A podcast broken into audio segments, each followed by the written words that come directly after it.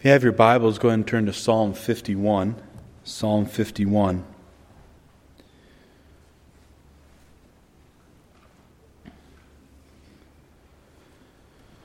Sin is a dirty, disruptive, chaotic, and destructive fact of life. We cannot look anywhere without seeing it. It impacts every area of, our, of life. It reveals itself in our daily decision making. It reveals itself in the athletic realm, the political realm, the entertainment realm through movies, uh, music, and TV. Sin reveals itself through the treatment of others at home, in the workplace. Sin is unavoidable. Sin is deceptive and tricky. Sin is living in opposition to God. Sin is that which is not of faith. You say, wow, we live in a horrible world. We do. And it's always been horrible. We do, and the punishment for it is what? It's eternal separation from God. It is this sin that causes us to drift from God. We find our hearts becoming hard, apathetic, and complacent. We find ourselves trying to cover it up or just simply trying to justify it. We try to get rid of it by blaming it on others or trying to come up with some way of minimizing it and saying it's really not that bad. But by God's grace, truly by His grace, we can praise God that we, there is a way where we can deal with sin in our life. Sin doesn't have to dominate our lives as believers. As we have sung this morning about His robes for mine, See, God, through his Son, Jesus Christ, provided deliverance. Jesus Christ sacrificed himself on the cross for you and for me, for men, women, and children everywhere throughout history, have had the ability, the opportunity to be saved from the condemnation necessary because of God's wrath towards sin. It requires faith in Christ's death and resurrection, along with a repentance of one's sin calling on God for salvation. It is then and only then, as a justified and redeemed believer, an adopted child of God, can you say no to the heinousness of sin.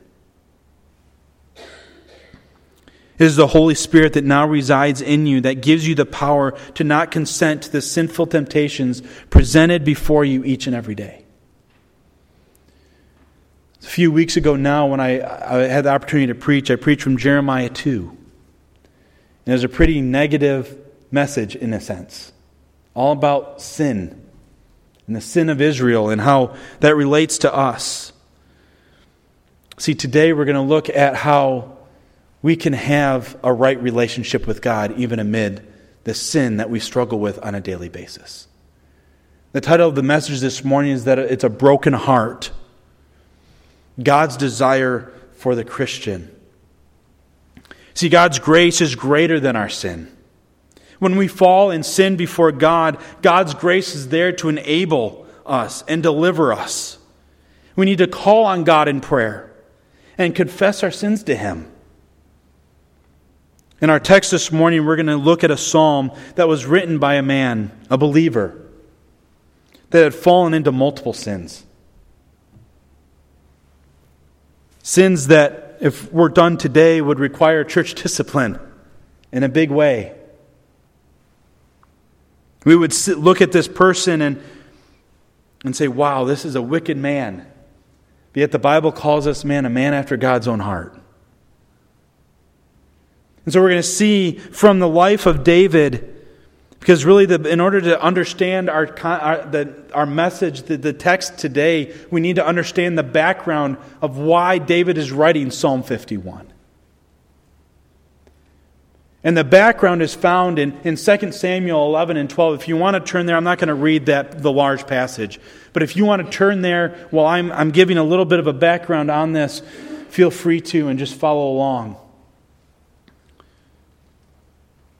But 2 Samuel 11 and 12, many of us will remember this story of David, who, for whatever reason, chose not to go into battle. And he stayed home. And one day he, he woke up, and it was uh, morning, or it was during the day, or whatever, and he walked up onto his rooftop. And as he was up there, he sees across and he sees at another home a woman bathing. And instead of doing the right thing and walking back down, he continued to observe her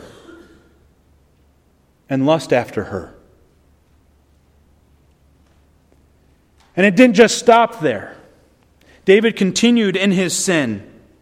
And he calls for some messengers to go and bring and, and, and send for Bathsheba. And brings Bathsheba into his home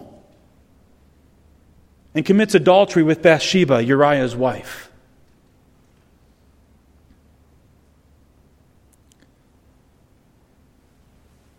A while longer, he finds out that Bathsheba is pregnant. And now he's like, oh, I, have I've committed this, this sin, and he still hasn't made it right with God, clearly. And in, as he's living in his sin, he realizes he's got to come up with a plan to cover up that sin. And so David comes up with this, to him, in his mind, probably a full foolproof plan. So he sends for Uriah, who's out on the battlefield, and he has Uriah come home.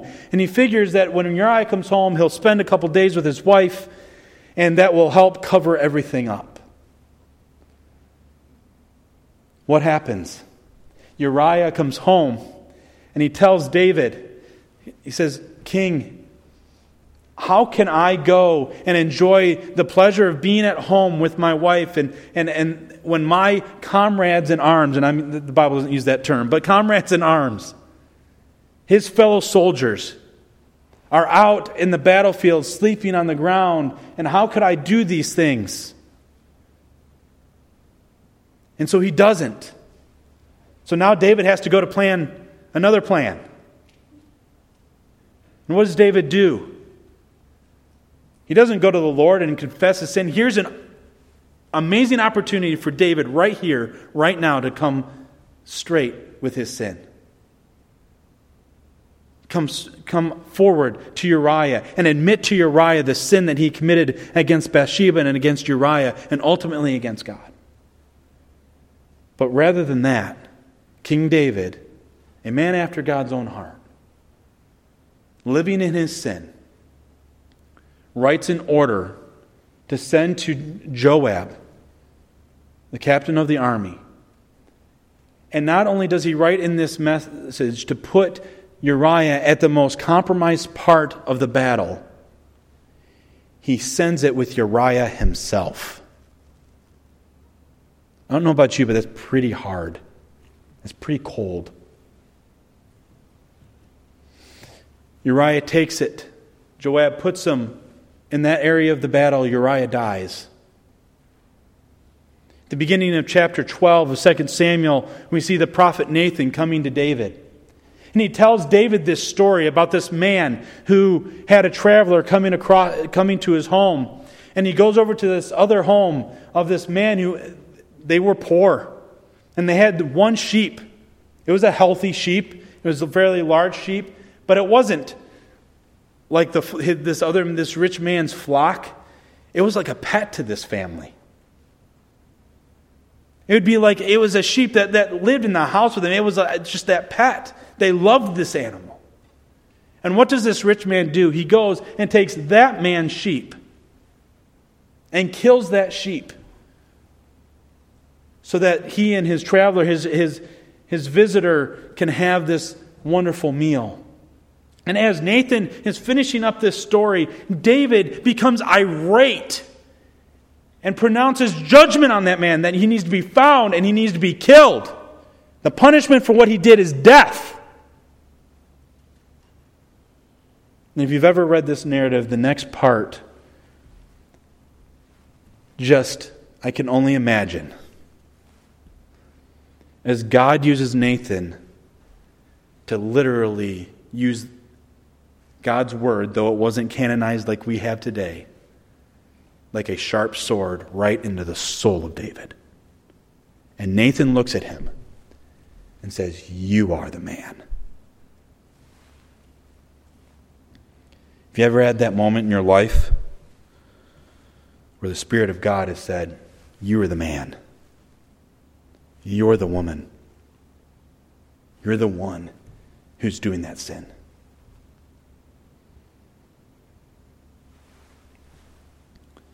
It is this backdrop that we see Psalm 51. It is this backdrop that we see it.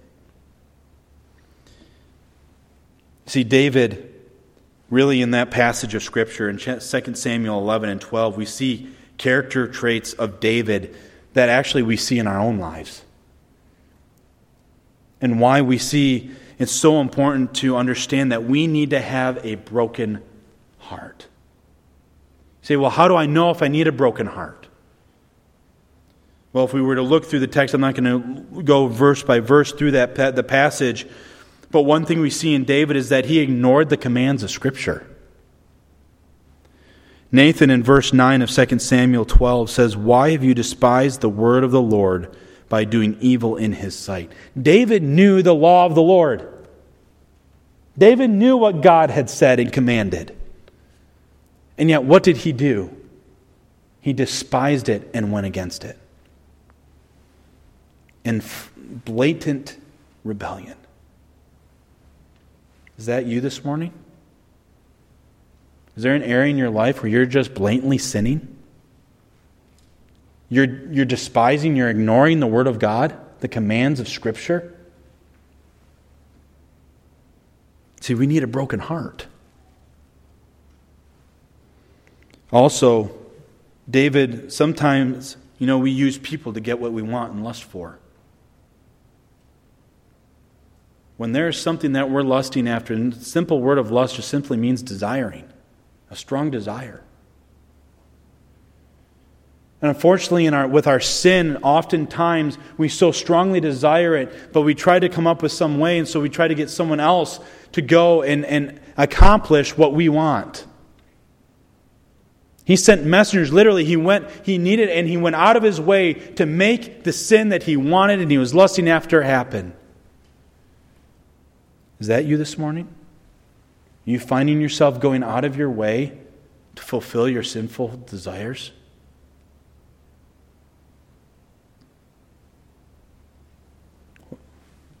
Maybe the sin that you're struggling with, maybe the sin in your life, or things that maybe this is something that's happened in your life where, you know, have you ever been hard on others and easy on yourself? You judging others? I mean, look at what David did. He, he needs to be killed. Talk about hypocritical. At this point, David's being very hypocritical in this passage. He ranted about the man who took the poor man's sheep, when in reality, he did the exact same thing. We need a broken heart. He was consumed with what he did not have versus what he did have. He literally went after something he did not believe in God's goodness. See, God is giving you what you have. That is what God has done for you. He is good all the time. Stop going after things that He hasn't given you. Godliness with contentment is great gain. And so often we want something we don't have, and we go after it and after it and after it. When I was in college, I really wanted to make the men's basketball team. And this is a very trivial type thing, but it was big to me as a sophomore and junior in college.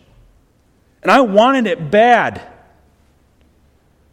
I remember my junior year when I got cut.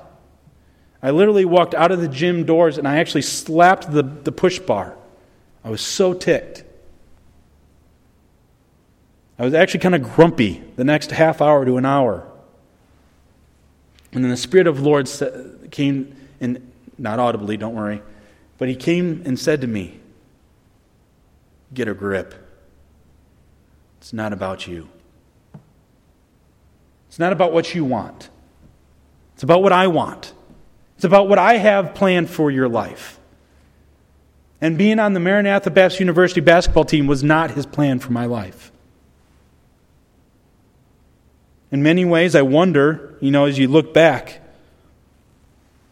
if I would have responded wrongly and continued to go on and keep trying after it and trying after it, I may have never met my best friend.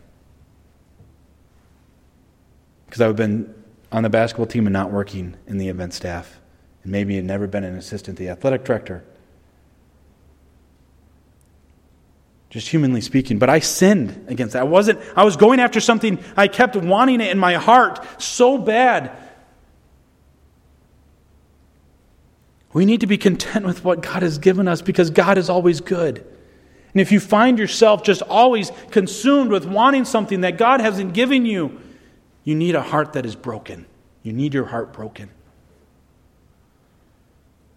What about callous to the obvious warning of your own sin? Oh, we don't like that. We don't like people telling us that we're sinners.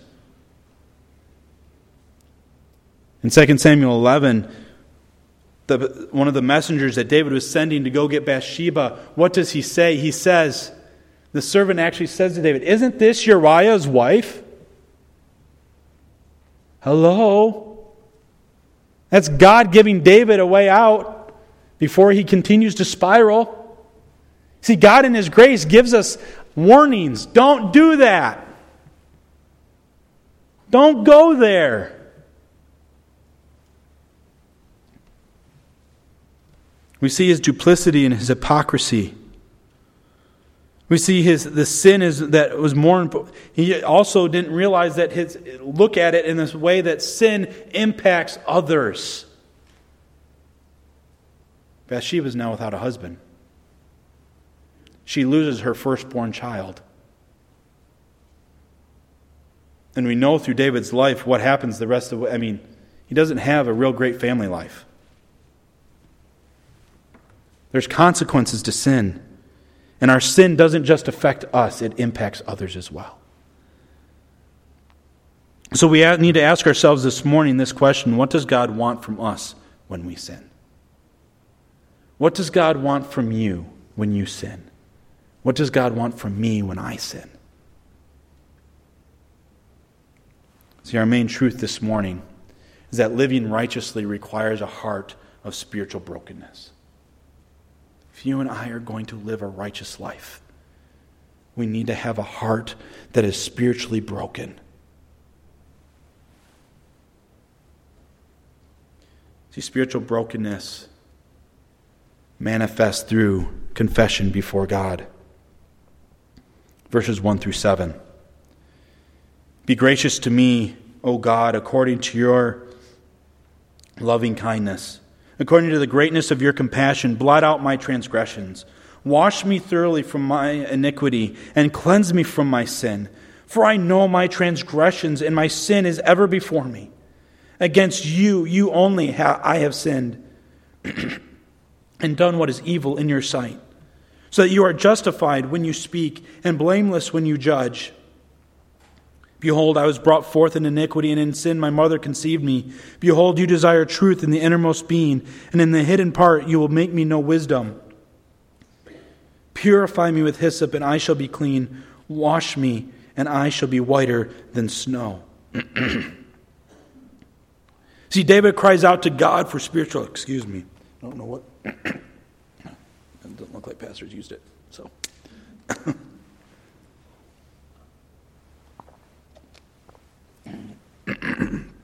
oh, sorry about that.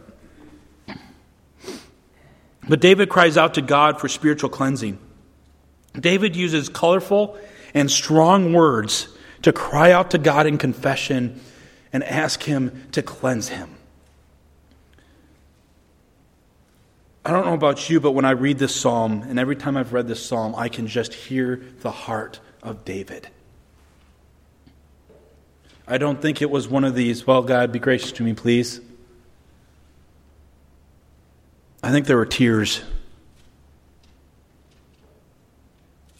I think there was a great sorrow because he had just failed his God.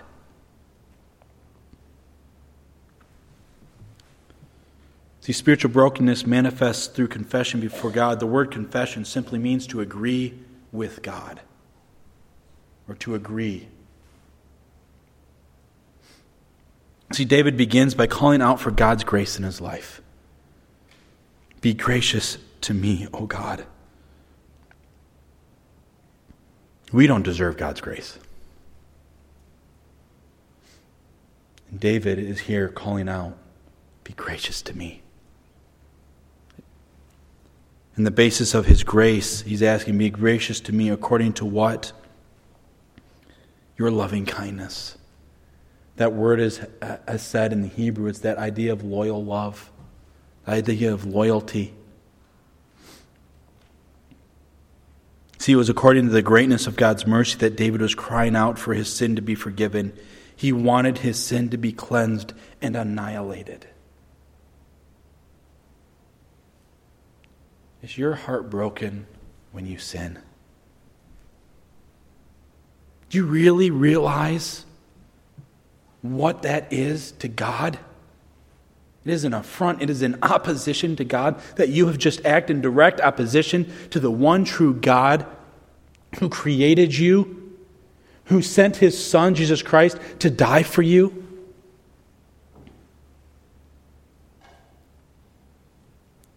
David continues in verse 2 and says, Wash me thoroughly from my iniquity and cleanse me from my sin. David here is expressing how he now saw his sin Wash me thoroughly from my iniquity. This idea here, what he's talking about here, is this idea of utter filth. Just completely dirty, soiled.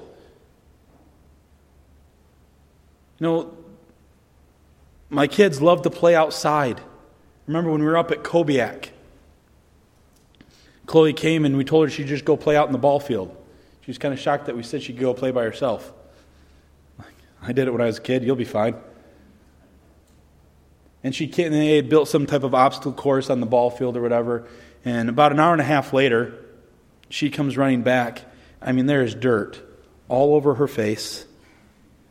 It just all over her clothes, all over her legs, her hands. I was like, Chloe, you've been having fun? Yeah. But I use that as a Everything was dirty. You think we let her go to bed in that? No. Why? Because it's dirty, it's filthy. You know, sometimes I think we're like that as Christians, though. We sin, and we don't take care of it. We just keep wearing that dirty clothes. Oh, I'll just turn the shirt inside out. It'll be okay. I'll hide it eh, pants, they're not, you know, give them, air them out. Okay, they don't smell too bad. I'll put them, I'll keep wearing them. But we do that in our spiritual lives. And David here is broken over his sin. And he's saying, he's crying out to God, and he's saying, Wash me thoroughly from my iniquities, cleanse me from my sin.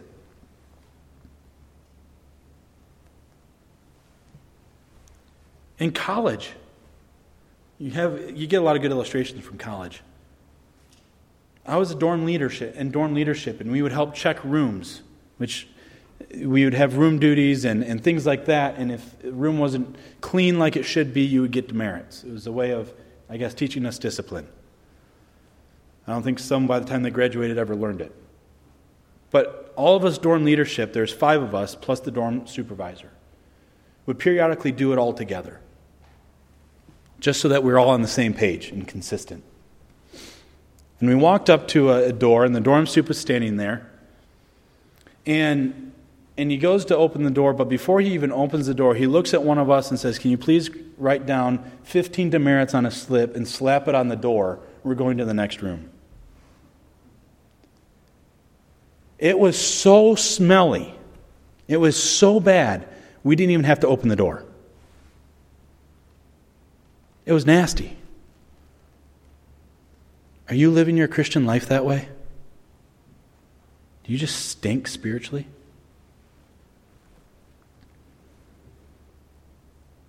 See, David continues on. In Psalm 51, 3 through 5, we see him continue. Says, For I know my transgressions,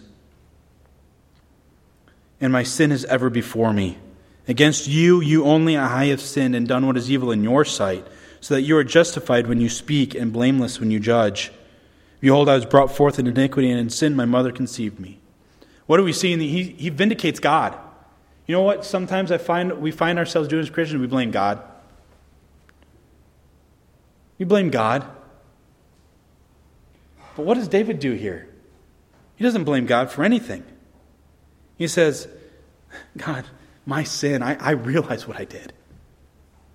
It's right here.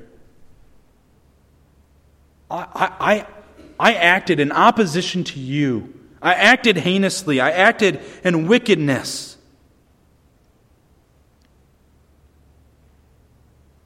I've done evil in your sight. He, does, he goes so much deeper than, than Uriah or Bathsheba. He goes to the very person ultimately that he sinned before, and that is God Himself. See, sometimes I think we rationalize our sin as just a, on, a, on a horizontal level. Because when we really are honest with ourselves and we admit that our sin is not just on a horizontal level, it's ultimately a vertical in the sense that it's a sin against God. See, if we're to live with a broken heart over our sin, we must agree with God about our sin and its heinousness. David understood that at the very core of who he was, he sinned against God. He admitted that to God that he sinned. That's why we encourage our, our girls when they do sin that when they pray and ask God for forgiveness, that they are specific with the sin. Not just, Dear Jesus, please forgive me for my sin. Amen. David here is specific. He's saying, My sin is ever before me. It's right here, Lord.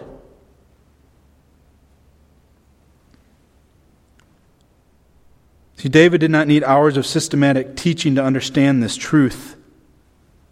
He knew it and knew God was holy. He knew that his sin was in opposition to God. As God desires truth and desires us to live wisely, David lived foolishly. Look at verse 6. Behold, you desire truth in the innermost being, and in the hidden part you will make me know wisdom. He understood.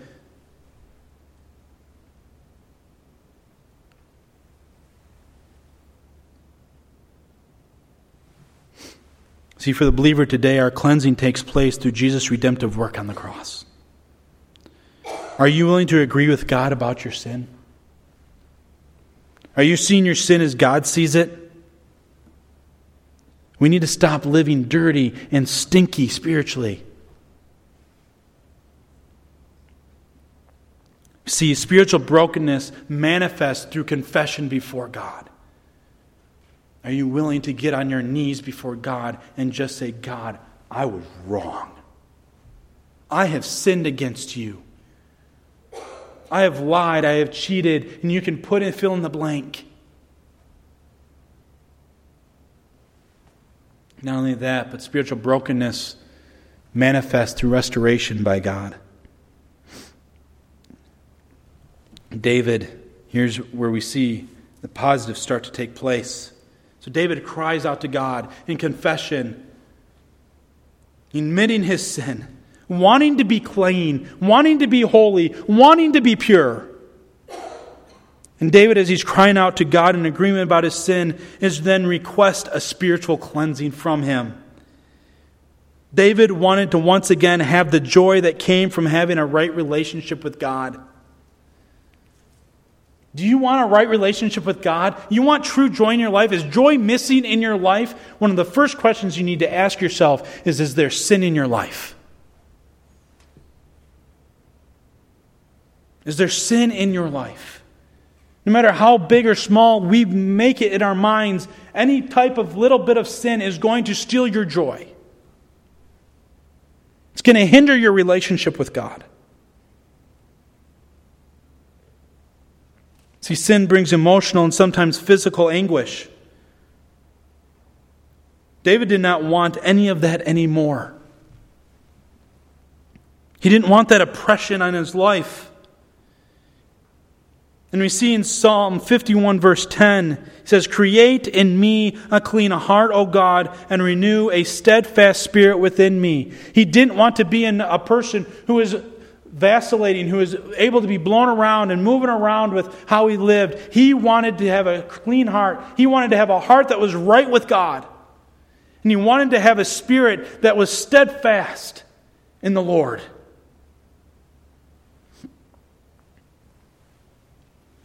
He said, Do not cast me away from your presence. He understood that his sin hindered his relationship with God, his, his ability to fellowship with God. You say, Well, God's just not listening. Well, maybe there's sin in your life this morning. Maybe there's sin in your life this morning, and you need to be broken over that sin.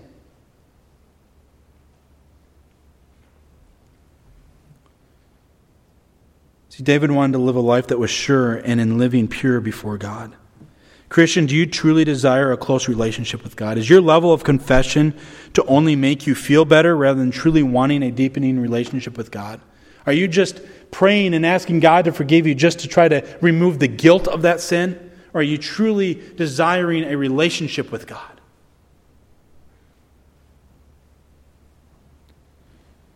See, God is, He's praying for restoration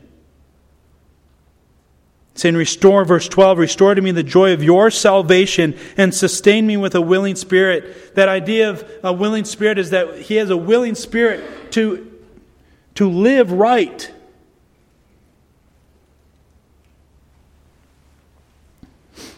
We have the sustaining power of the Holy Spirit as New Testament believers. We have the sustaining power of God through the Holy Spirit to keep us from sin to restore us when we have, when we have sinned. God is there to pick us up, to forgive us of our sin. 1 John 1 9.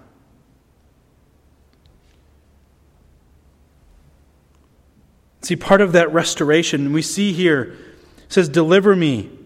It says, Restore to me the joy of your salvation and sustain me with a willing spirit. Do not cast me away. Create in me a clean heart. Make me to hear joy and gladness. See, spiritual brokenness shows through the intense desire you have to be restored and renewed to a close relationship with God.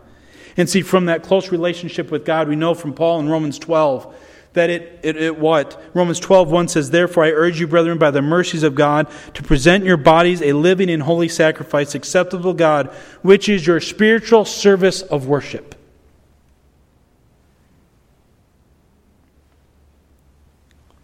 We aren't to be conformed to this world. In other words, we're not to live in our sin, we're not to live like the world. And when that sin does enter in our life, we need to be broken over it. And ask God, forgive me. Restore that joy to my life that you I have in the gospel. I wonder if that's why so many Christians walk around looking depressed all the time. The reason they don't have the joy of salvation in their life is because there's sin in their life unconfessed sin. See, spiritual brokenness manifests through restoration by God. God will restore you if you get on your knees and, and you pray and, and, and you have a broken heart. If you ask God, God, forgive me, my sin is ever before me. We need to look at sin like God looks at sin and admit that and agree with God about it. And then we see that spiritual brokenness manifests through submission to God, verses 13 through 19. So he, we see he's, he's praying. The, the, the, the flow of this chapter, we see he's asking God, crying out to him, Lord, please cleanse me. Please wash me. Clean my life of sin. And then we see him crying for the restoration. We see the idea, desire for restoration. And then we see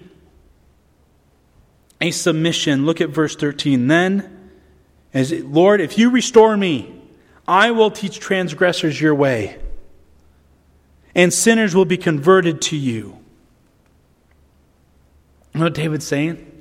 God, use me. I've made this right with you. Now, Lord, you've restored the joy of my salvation, your salvation in my life. Lord, now please use me. I want to be one who who shows who you are to those around me so that others are converted. David was the highest point of their society, he was the king. Can you imagine through his mind, even right now, as he's praying this, he's thinking, what all the opportunities I have missed as king to show the glory of God, to show the greatness of my God. He's saying, God, as you restore me, I will teach others your ways. David tells God that he will commit and submit his life to serving him. He wanted to teach not only by his speech, but also by his actions. David wanted to return to leading the nation of Israel as God desired him to lead. You know, we can't lead our homes if the, like God wants us to lead them, men, if there's sin in our life. Ladies, you can't be the wife, the mother, the grandmother, the sibling, whatever adjective you want to put on you. You can't do it when there's unconfessed sin in your life like God wants you to do it. You can't be the church member that God wants you to be if there's unconfessed sin in your life.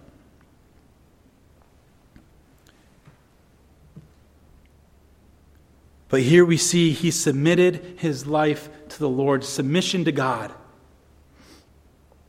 He goes, Deliver me from blood guiltiness. He's saying here, he's thinking back to what he did. He just committed murder with Uriah. Deliver me from the blood guiltiness, O God, the God of my salvation. Then my tongue will joyfully sing for your righteousness. We need to sing to the rooftops about God's forgiveness in our life. We need to praise God that He is the one who forgives us of our sins, of who He is, and how great He is. David goes on about singing God's praises, and we need to do the same. We need to be praising God for His forgiveness over sin, for His salvation in our life, for the sanctification that He gives us on a daily basis. Aren't you glad that God has given us His Spirit that indwells in us? Because without it, we, could, we would be sinning. It is the Spirit of God that keeps us from sin. It's submitting to the will of the Spirit. It's, it's walking in step with the Spirit. Paul, Galatians 5.16.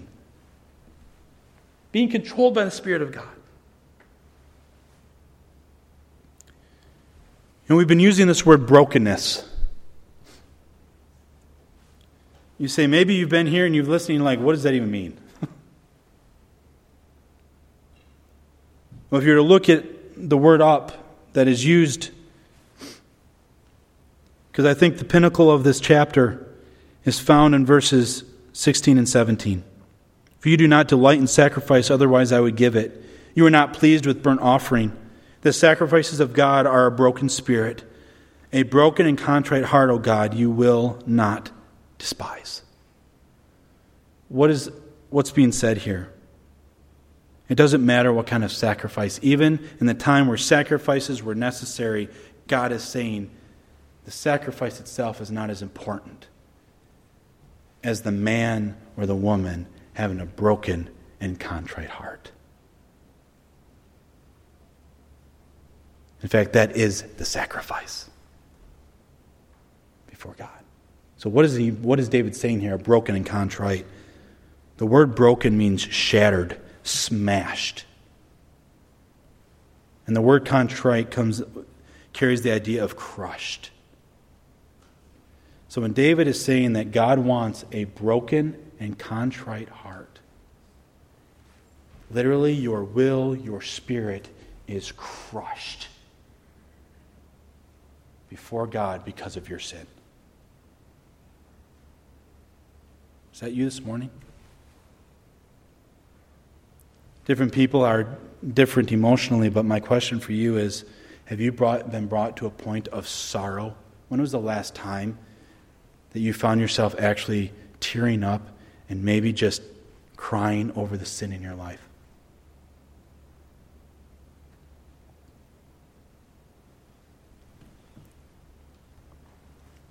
It's thought provoking. That you are so torn up about your failure before God. And you realize you, as you agreed with God about the sin in your life, and you're in the process of confessing that and making it right with God, you're just brought to tears. Your spirit was crushed.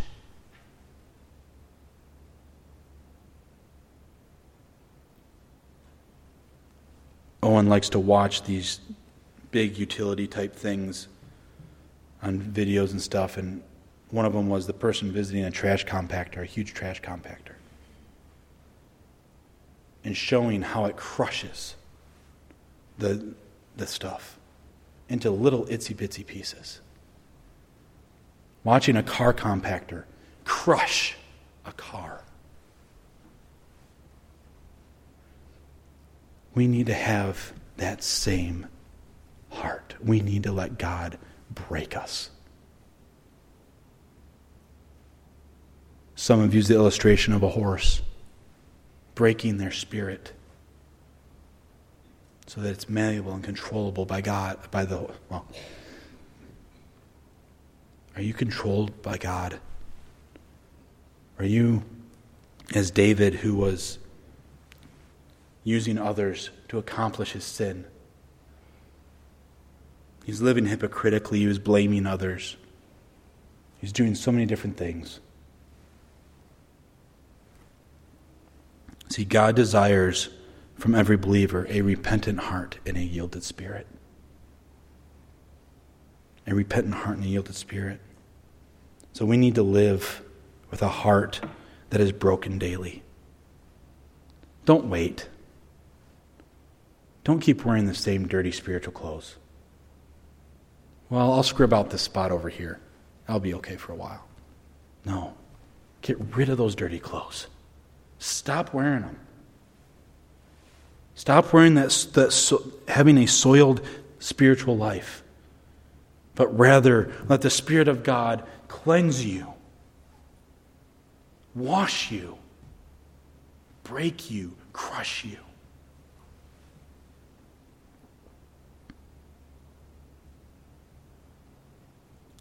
If we allow sin in our lives, it's just going to ruin us. Look at all the blessings that Israel missed out on, potentially because of their sin. Individually, you can just imagine having to wander around for however many years. Maybe even think in your own life because of sin in your life, certain things have happened. See, God cares about your heart, not the actions you perform in His name or for His cause, because we can do things, so to speak, in His name. We can do things, we can serve, we can serve God, and all these different things, but God cares about our heart. Where's your heart this morning?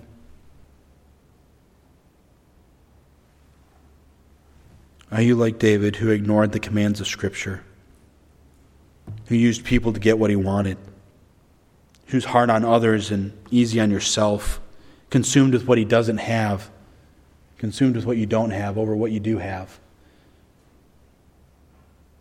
Are you callous to the warning of your own sin in your life?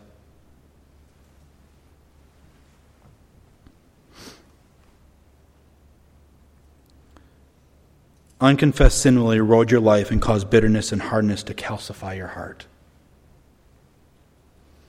David gave us an example of the heart needed to live righteously.